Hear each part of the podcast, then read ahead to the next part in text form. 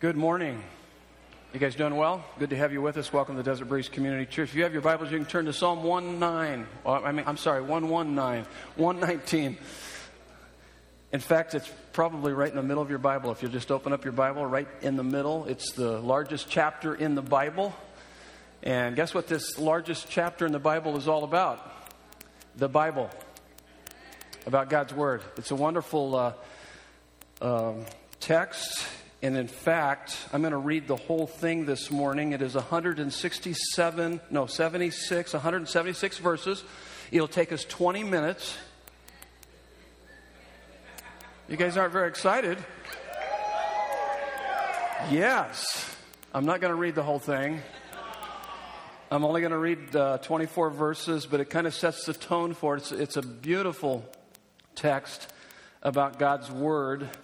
And as we've been saying throughout this series, there's no greater prescription for what ails our soul than deep communion with God.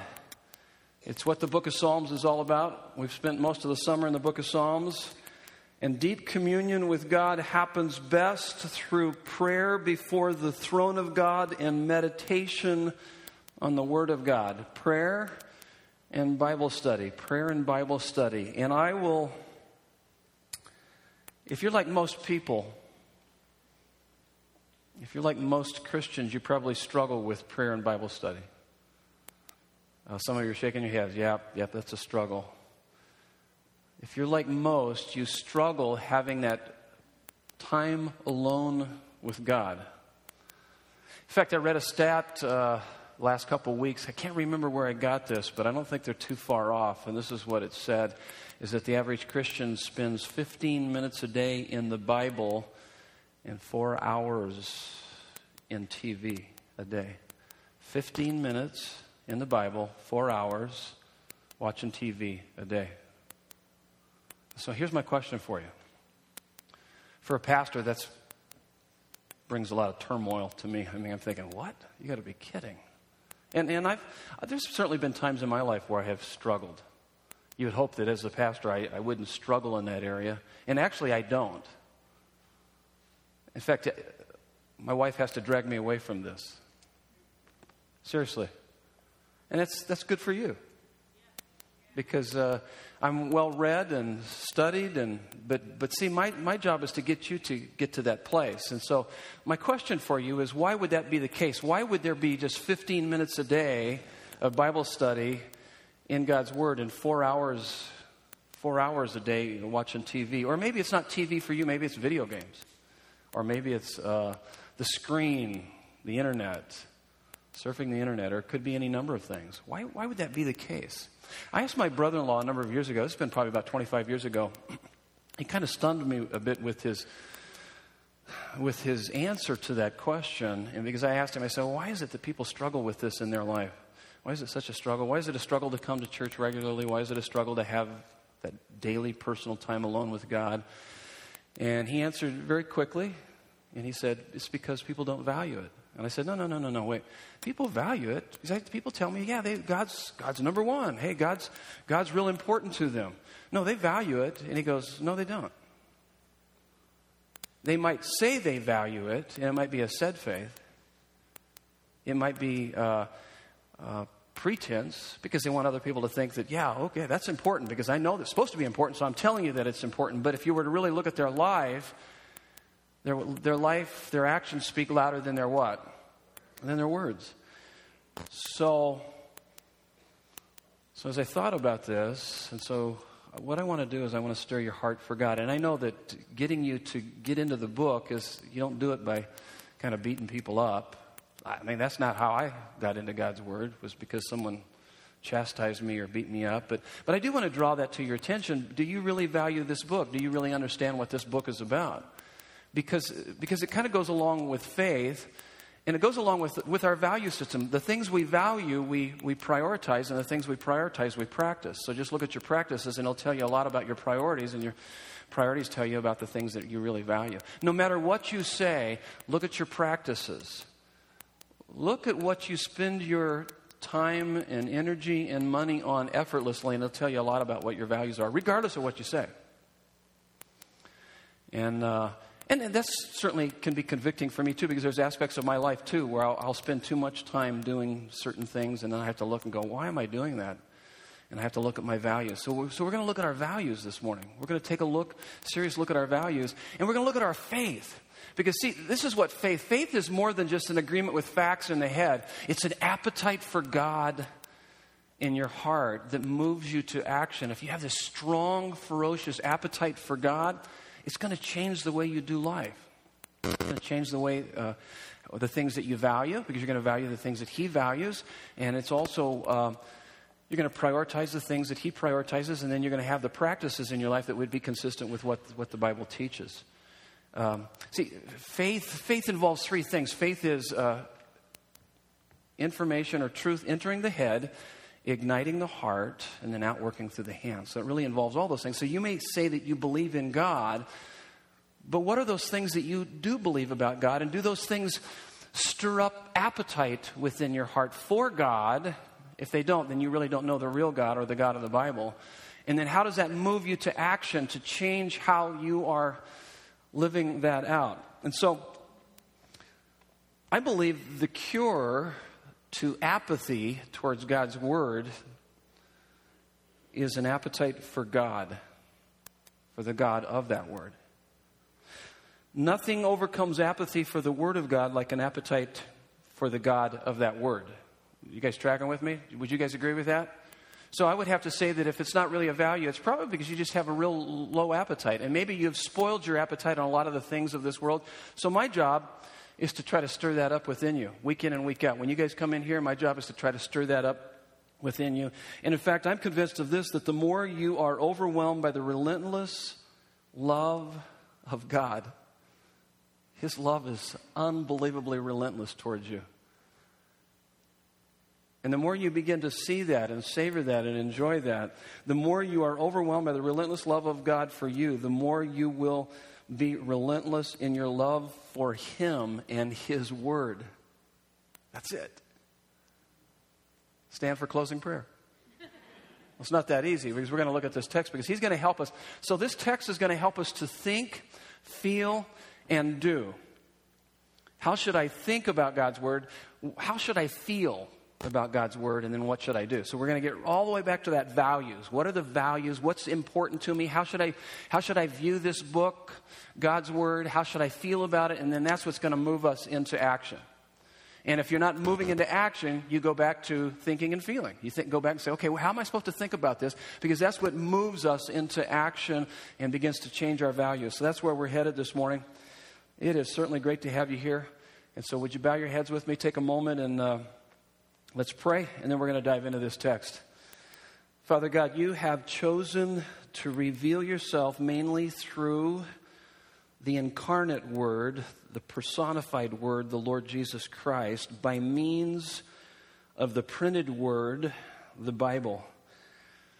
And God, you have ordained that the mind informing work of your Word be combined with the eye opening work of your Holy Spirit. And so we pray, open our eyes that we may behold wonderful things out of your word. Help us to see that studying your word will bring us more joy than anything that could lure us from it. Because it brings us, the study of your word brings us to a greater level of intimacy with you, our exceeding joy. We pray these things in Jesus' name. And everyone said, Amen. So let's read the text. I'll try not to comment too much. You know, sometimes as I'm reading through, things pop out to me, and as I've studied this, I've been meditating on this text for the last week. Oh my goodness, it is rich. And so we'll read through uh, the first 24 verses. As I said, there's 176. Is that what it is? 176 verses. But this will kind of set the theme. And this is what I want you to look for. As you're reading, Sometimes I'll read with a pencil in my hand and I'll circle keywords. So I want you to look for in this text what is the psalmist feeling, or let's start with thinking. What is he thinking about God's word? What is he feeling? And by the way, he's going to use different terms to represent different ways of saying God's word, like testimonies and your ways and precepts. And so that will be kind of a clue to us. He's telling us different things about God's word. That's how we're to think about God's word. And then he's going to talk about his feelings towards God's word. And then he's going to talk about his actions. So it's going to cover all three of those areas. So let me, let me read here, starting at uh, chapter 119, 119, verse 1. Blessed are those whose way is blameless. The word blessed means total fulfillment and complete well being. Whose way is blameless, who walk in the law of the Lord. It's one of the ways that he refers to it, the law of the Lord. We'll talk about that. Blessed, there's the word again, are those who keep his testimonies. Another way that he refers to God's word, testimonies. Who seek him, and you're going to see this about three or four times, who seek him with their whole heart. The, the word heart means mind, emotion, will, but it goes even much deeper. It goes into our values, our treasure, that you would treasure God, that you would fill your mind with the beauty and the value of who God is. That's what he's talking about here. Who also do no wrong, but walk in his ways. So, so with their whole heart, they want to be consumed by God's word. You have commanded your precepts to be kept diligently. Oh, that my ways may be steadfast in keeping your statutes. Then I shall not be put to shame. The word shame, the opposite of shame, would be acceptance, significance, and security. Have this overwhelming sense of, wow, I know that He accepts me, He loves me, I'm secure in His arms, and I'm significant. My significance doesn't come from what I have or what I uh, what I achieve or accomplish, it's found in Him. That's the opposite of shame. I will not, He says, I shall not be put to shame. Having my eyes fixed on all of your commandments. And by the way, when He talks about these words, commandments and your ways, he's, this is actually talking about interaction with God. So let's take it a step further. It's just not reading some words on a page. This is interacting with the creator and the sustainer of the heavens and the earth. Verse 7 I will praise you with an upright heart when I learn your righteous rules. So now he refers to them as righteous, righteous rules. Verse 8 I will keep your statutes. Do not utterly forsake me. How can a young man keep his way pure? By guarding it according to your word. With my whole heart, there's that again, my whole heart, I seek you. Let me not wander from your commandments. This is a great verse here. This is a great memory verse. I have stored up your word in my heart that I might not sin against you. If, if you were diagnosed with a terminal disease and the doctor said, But we have found a cure, if you take this pill every day, it will cure you, you will be healthy and stay alive. But you said, Ah, the pill's too big and it's a pain and I forget and ah. We have a terminal disease. It's called sin. Sin, the essence of sin is, is self absorption. It's to make, we want life to be all about us. And the opposite of sin is, is, would be to live for God's glory, not to live for our glory, but to live for God's glory and it's God's word that keeps us on track. The scriptures are meant to redirect our wandering hearts to their true destination and most satisfying delight, our Lord Jesus Christ. That's what he's saying here. Thy word have I hid in my heart that I might not get, get off track. I'll keep you at the center of my life. And I find my deepest delight in you. I won't substitute you for anything in this world. That's the, that's the idea. And that's the cure. And then he says, Blessed are you, O Lord. Teach me your statutes. With my lips, I declare all the rules of your mouth. So he's even, he knows, he knows God's word enough to where he can tell people about God's word. And then, in the way of your testimonies, I delight as much as in all riches. I've never been wealthier than when I've known your word. We'll, we'll come back to that later on. I will meditate on your precepts and fix my eyes on your ways. I will delight in your statutes. I will not forget your word. Deal bountifully with your servant that I may live and keep your word. Now, this next verse is a wonderful verse. I pray this regularly, consistently, every weekend. I was praying it all night for us here this morning. And this is what you have to pray when you study God's word. If you've studied God's word and you go, ah, man, I didn't get anything out of it again. Uh, I'm just going to put it down. What's the use? You need to pray this. Open Open my eyes that I may behold wonderful things out of your law. There are breathtaking things in God's word. But guess what? You got to have eyes to see. The Pharisees had eyes, but they didn't have spiritual eyes to see that this is the Messiah.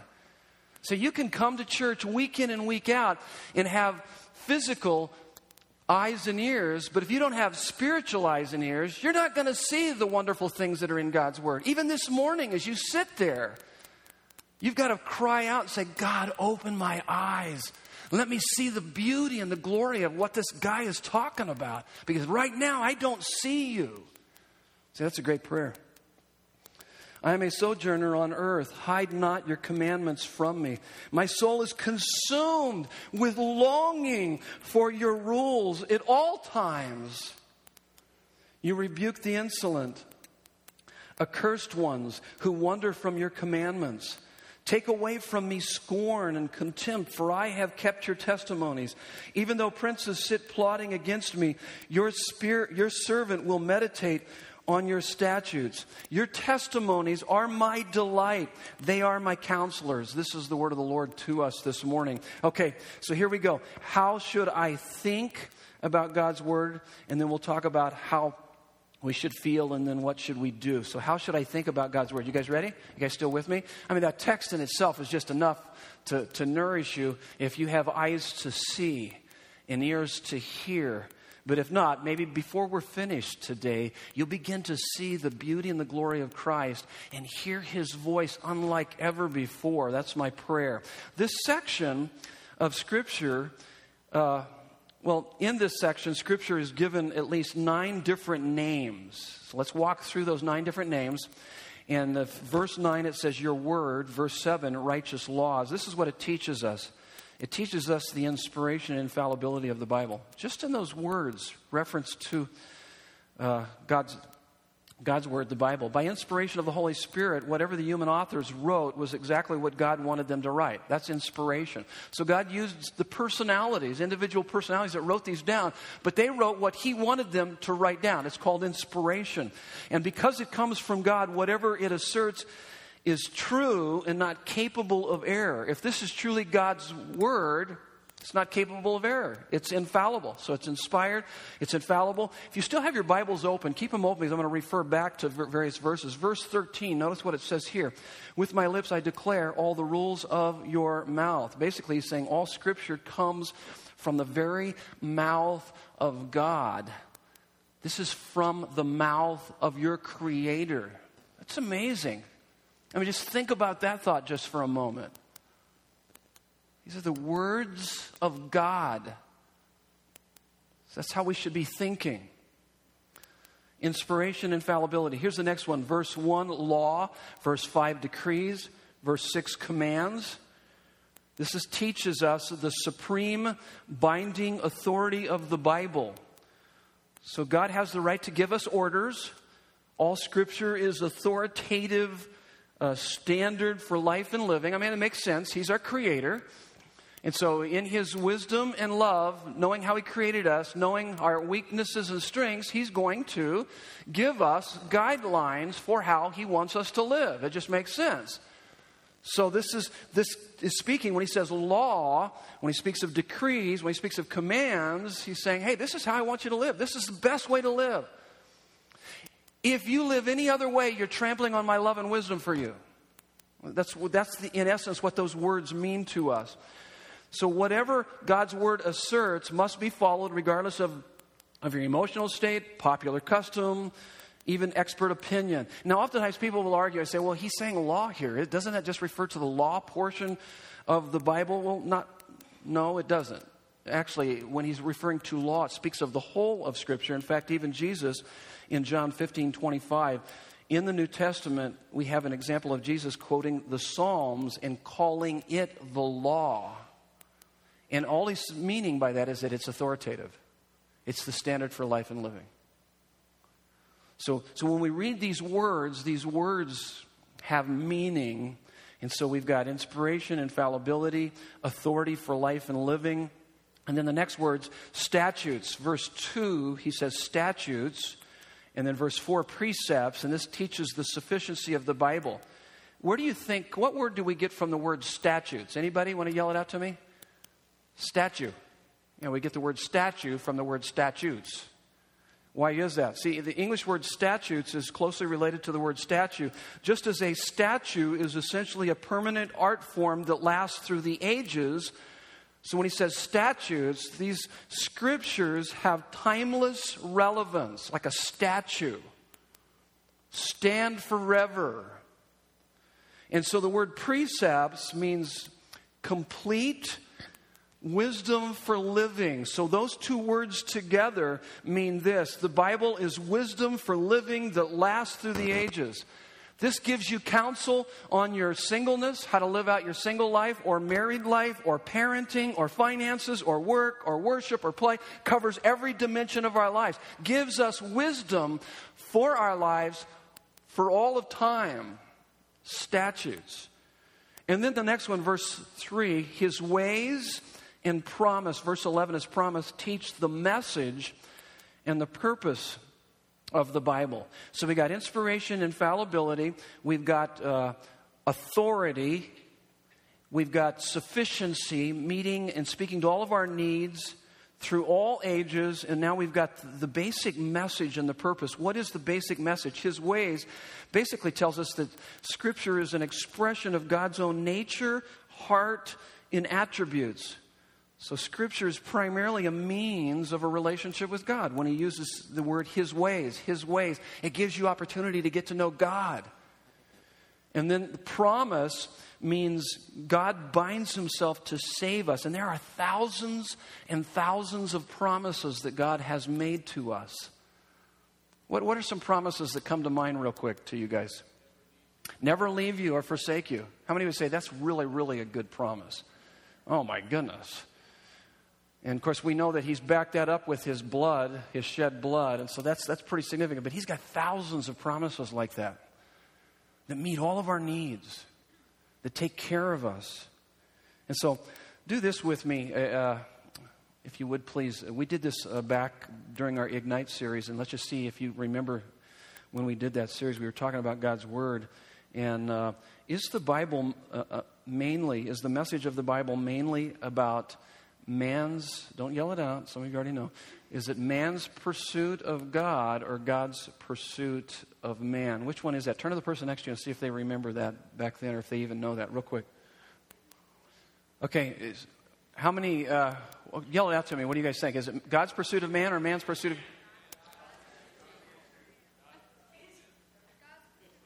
God's pursuit of man. So, so what difference? So that makes all the difference in the world in how you read it. So if you're reading this like this is man's pursuit of, of God, it's like, okay, how am I gonna how am I gonna reach God? How can I do more so that I can somehow you know have God's approval? It's not that.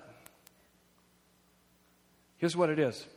I wrote it down. The main message or purpose of the Bible is not man's pursuit of God, but God's pursuit of man. It is not about what you must do to be right with God, but it's about what God it's about what God has done to make us right with him. Oh my goodness. It's called grace. This whole book. He's pursuing you. He loves you. You have offended a holy, righteous God. And yet He died for you to rescue you. This book is a rescue. He's coming to rescue us. He loves us. And then that begins to change everything about us. So when you read this book, you don't read it as some sort of a how to manual, how I can appease God. You have his approval through Jesus Christ. Oh my goodness, that's crazy. That's unbelievable. My heart is smitten by the beauty of that. It's just amazing. Here's, here's that's why I like Sally Lloyd Jones in the Jesus Story Book Bible. It's the Jesus Storybook Bible for children. That's the Bible I read from all the time. Actually, it's not a bad book. I mean, it's really good. But this is what she says. This is really good. This, and you, you heard me say this back during the Ignite series when we talked about this. He says, The Bible isn't a book of rules or heroes as much as it's a, a love story about a brave prince who leaves his palace to rescue the one he loves. Who's the brave prince? Jesus. Where's his palace? Heaven. Who did he come to rescue? You and I. Oh my goodness. So, so that's, that's what should stir up our heart to want to get into his word. See, that's the reality. So that's how we should think. So we got inspiration. I mean, these are the very words of God. And authority speaks to every area of our lives through all ages. You don't have to stumble through the dark. He gives us light. God's word is a lamp to our feet and light to our path. That's in Psalm 119, 119. That's and and also not only that, it's this that these it's sufficient for all of life, and then it teaches us that He came to rescue me.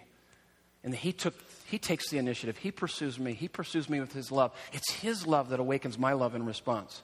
So if my heart's cold, the cure is that I come and pound on you and say, Come on, you know better, you ought to. No, no, no. Don't you see his love? Let me tell you about his love. Because our hearts grow cold because we just don't know about his love. So the more you get to know him, the more you love him. And the more you want to know of him and walk with him and enjoy him and experience him. See, that's grace. That's the understanding of grace. Why would you want anything other than him? Doesn't make sense. This is the Creator who wants to be a part of our life. He's given His life for us. And so that's, that should be the thing that drives our hearts. So, how should I feel? Well, look at the different words that He uses here. And I'm going to go throughout the chapter, but the first, there's a couple words here delight. This means display jub- jubilant joy as one who finds great riches. Let me read verse 14. We read it. In the way of your testimonies I delight as much as in all riches. And then I, I gave you the other verses in this same chapter where it talks about riches and uh, actually about delight. And he uses this word over and over again. You can see how many times he uses this word delight. Delight display jubilant joy as one who finds great riches. So let me ask you this How would you respond if you had a long lost relative that had just recently passed away and left you a $100 million? How would you respond? yeah! I'm not going back to work. I'm going to call in sick from now on. I mean, I just, I mean, that's what you would do, wouldn't you? It's like, oh, this is awesome. That's, what, that's the attitude you should have towards God's Word. If you understood the wealth that you have in God's Word. That's what he's saying. That's that jubilant joy. When he says delight, that's what he's talking about. Wow! Like, like having all the money in the world. And then the next word he uses is longing. My soul is going to die if I don't hear from God. In fact, let me read that verse. It's verse 20 again. He says, uh, My soul is consumed with longing for your rules at all times. Oh, there's a longing. Actually, the NS, uh, NAS, New American Standard, puts, My soul is crushed with longing. It's almost like uh, he's, uh, he's saying, I'm going to die if I don't hear from you. I don't know if you've ever been in those times in your life. It's like, oh my goodness, it's a crisis after crisis and difficulty after difficulty and the strain of work, the strain of parenting, the strain of strain of life. And you go, oh God, I need to hear from you. If I don't hear from you, I'm going to die. That's what he's saying. I long. God, just a few words from you. Just a couple words from you. And I know that I can face anything. See, that's, that's the attitude he's got here. So, what he's saying is this communicates a sense of hunger and thirst, showing us that the Bible is not just a source of joy and satisfaction, but also strength. And then he uses the word love verses 47 and 48 as we kind of work through the rest of the text. We didn't read this, but let me read verse 47 and 48. For I find my delight in your commandments, which I love. I will lift my hands towards your commandments, which I love. And I will meditate on your statutes. I love, that speaks of just a deep affection for God's word. And you can see how many times he uses that word love. I told you the story uh, back in our Ignite series because we talked about God's word. So this is kind of a, a reminder of some of that. But I talked about the, the love letters that Nancy sent me in the summer of 77. It was in that, that fall that we got married, and she sent me some letters. So we'd been together, and then she moved back to Houston for a while, and she sent me some letters. I sent her letters. That was back during, you know, before internet. It was uh, before. Uh, anybody remember that far back? Okay. Uh, yeah, it almost feels like it's always been there, but it hasn't. And that was before internet, and then we had. Uh, we didn't even have cell phones. In fact, you have to call on the phone, and it cost like $500 a second. I mean, it cost a fortune. You got anybody remember those days when it cost a fortune? And so I didn't have five hundred dollars a second to, to spend. You know, I loved her, but I didn't have the money. I'm going to put it on a credit card, and so from time to time, you know, we would call, but she would send these letters. I would send her letters, and and imagine if she sent me these letters, and I just kind of let them stack up, and I didn't open them up, and then she calls and says, "So did you get my letters?" I go, uh, "Yeah, yeah, I got your letters." Did uh, did you read them? You know what, I just really didn't have much time. And you're just going to say the same old stuff that you always say, like, I'm one hunk of a handsome guy. and what a wonderful person I am, and all that. And, you know, I've heard that all before. I mean, what would you think? What would she think? She'd think, You don't care, do you? Do we have any kind of relationship? You don't even really care to hear from me, do you? Because she would tell me a little bit about what she's been doing and about her life and, and all those things. And she would tell me about her ways, as God's Word tells us of His ways. And so, so if we don't have a love for God's Word and want to spend time with Him and interact with Him, we're probably not going to pick this up. It's, it's like we're going to pile up these letters and not open them. This is a love letter from God to us. And then he uses the language sweet. Look at uh, verse 103. How sweet are your words to my taste, sweeter than honey to my mouth. The only sweeteners that they had in those days was honey. So here's what I want you to do turn the person next to you and ask them, what is their favorite dessert? Okay, what's your favorite dessert? Because this is what he's saying here in this text. He's saying, Your word is like my favorite dessert. You could almost paraphrase it and say, Hey, your word is like my, what's your favorite dessert out there? Hot Fudge Sundae. I heard Hot Fudge Sundae. Yeah, I like that. What, what, somebody said something about pie over here. Pecan pie, yeah. Pecan pie. My wife made Neiman Marcus brownies this last week for our elder meeting, and we all overdosed. It's like, oh, this will help the elder meeting go better. Oh. And it was, it was just good stuff. That's what he's saying. He's saying, Your words are like my favorite dessert. And there are. There are texts that I'll go back to. I'll just, I'll, I'll just put them on the kind of the palate of my spiritual tongue, so to speak, and just go, oh, you will never leave me or forsake me. Oh, my goodness, that is good. Oh, God, thank you. i have got this obstacle I'm facing right now, but God, I know that you're with me, and your greatness is bigger than any trial I'm going to face. Oh, God, and your goodness is, is more attractive than any sin that would lure me away from you. See, that's, ah, that's good stuff. And then notice this I put this tears, 136. He says that I have tears. Why would that bring?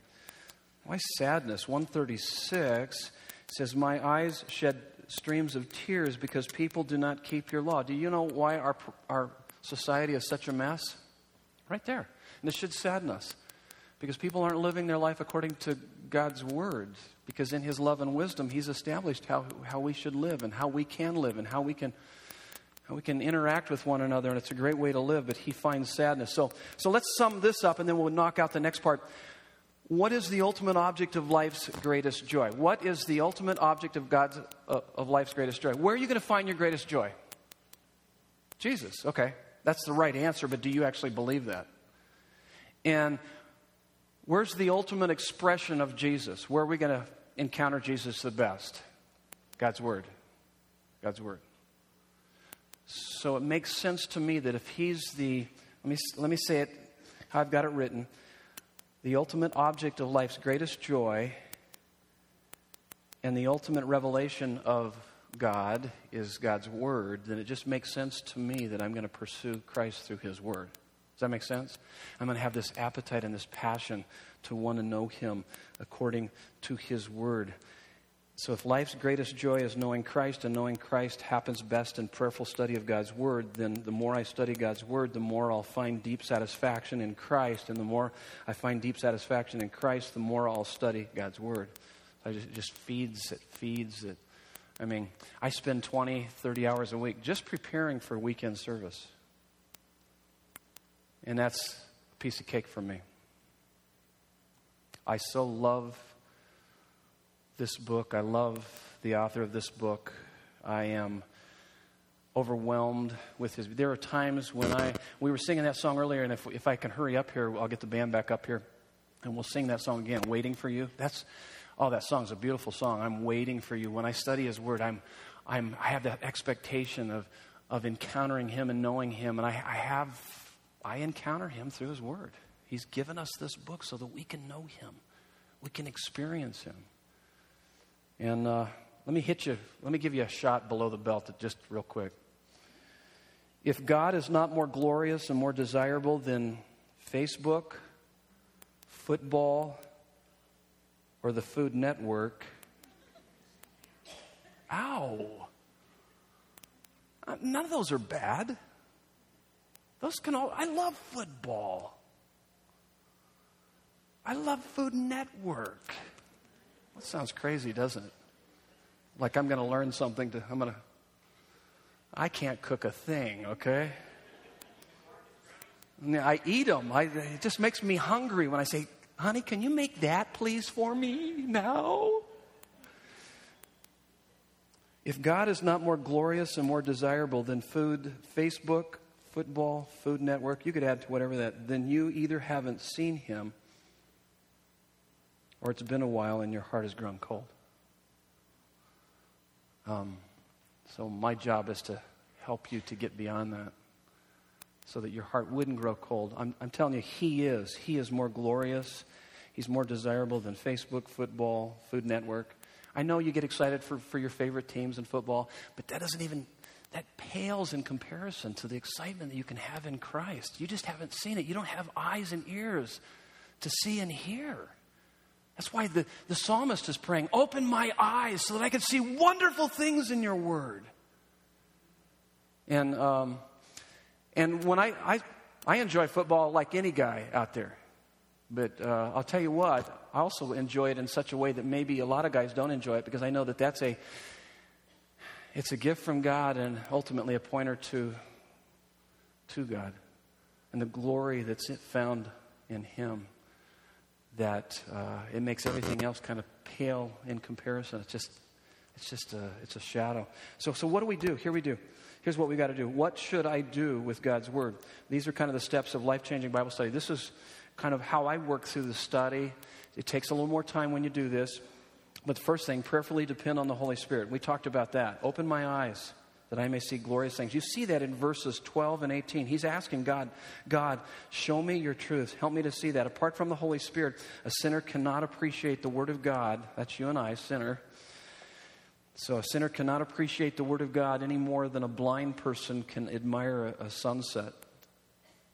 So we are desperate for Him to open our, our eyes and our ears. Um, Suppose you were blind and lived on the Grand Canyon, and because of the lip smacking conversations you overheard of people enjoying the glory of the Grand Canyon, you longed to see its glory. So you, you prayed for God to open your blind eyes, and God responded by promising to show you the glory of the Grand Canyon. Now, here's the question Would it make sense for you to leave the Grand Canyon and move to Texas? It would never make sense to move to Texas. Okay, I'm kidding. If you're from Texas, my apologies. My wife's from Texas. That's the reason why I said that. But uh, no, uh, no, it wouldn't. Nor does it make sense to, to pray for God to open your blind eyes to see the glory of Christ and totally avoid opening up the Word of God. You can pray and ask God to open your eyes, but if you don't open up the book,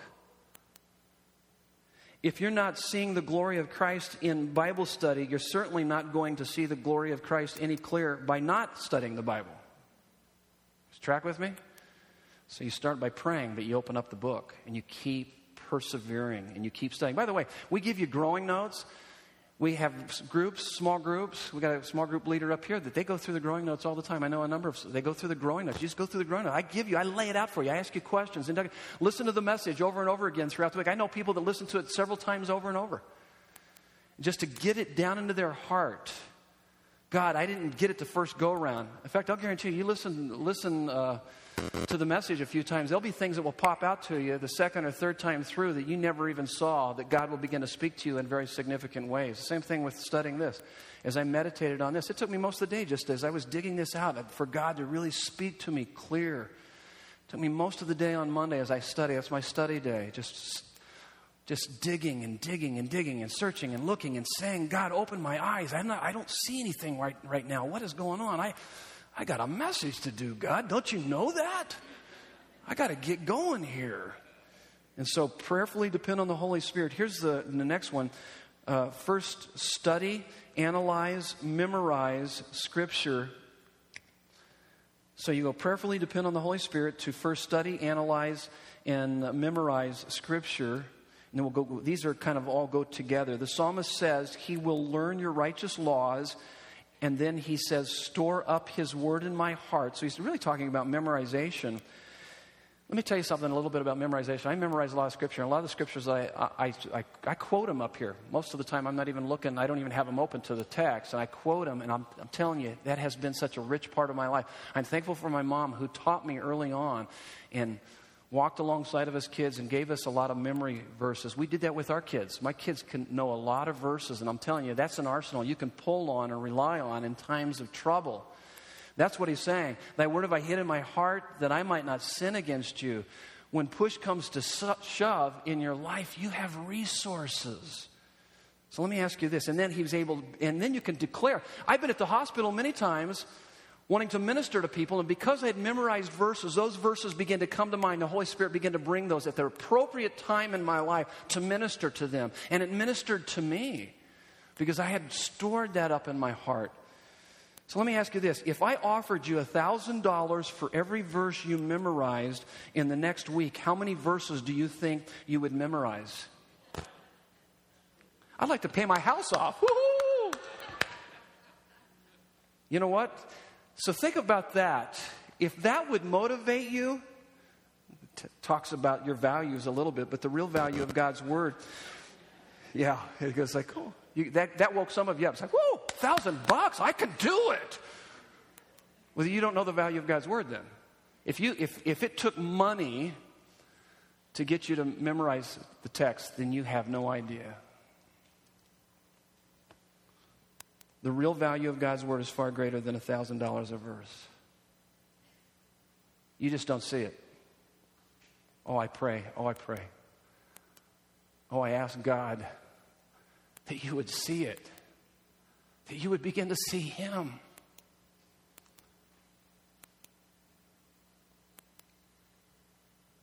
If you could see, if you could get a glimpse of Him, if you could hear Him as He speaks to us through His Word, this is for real.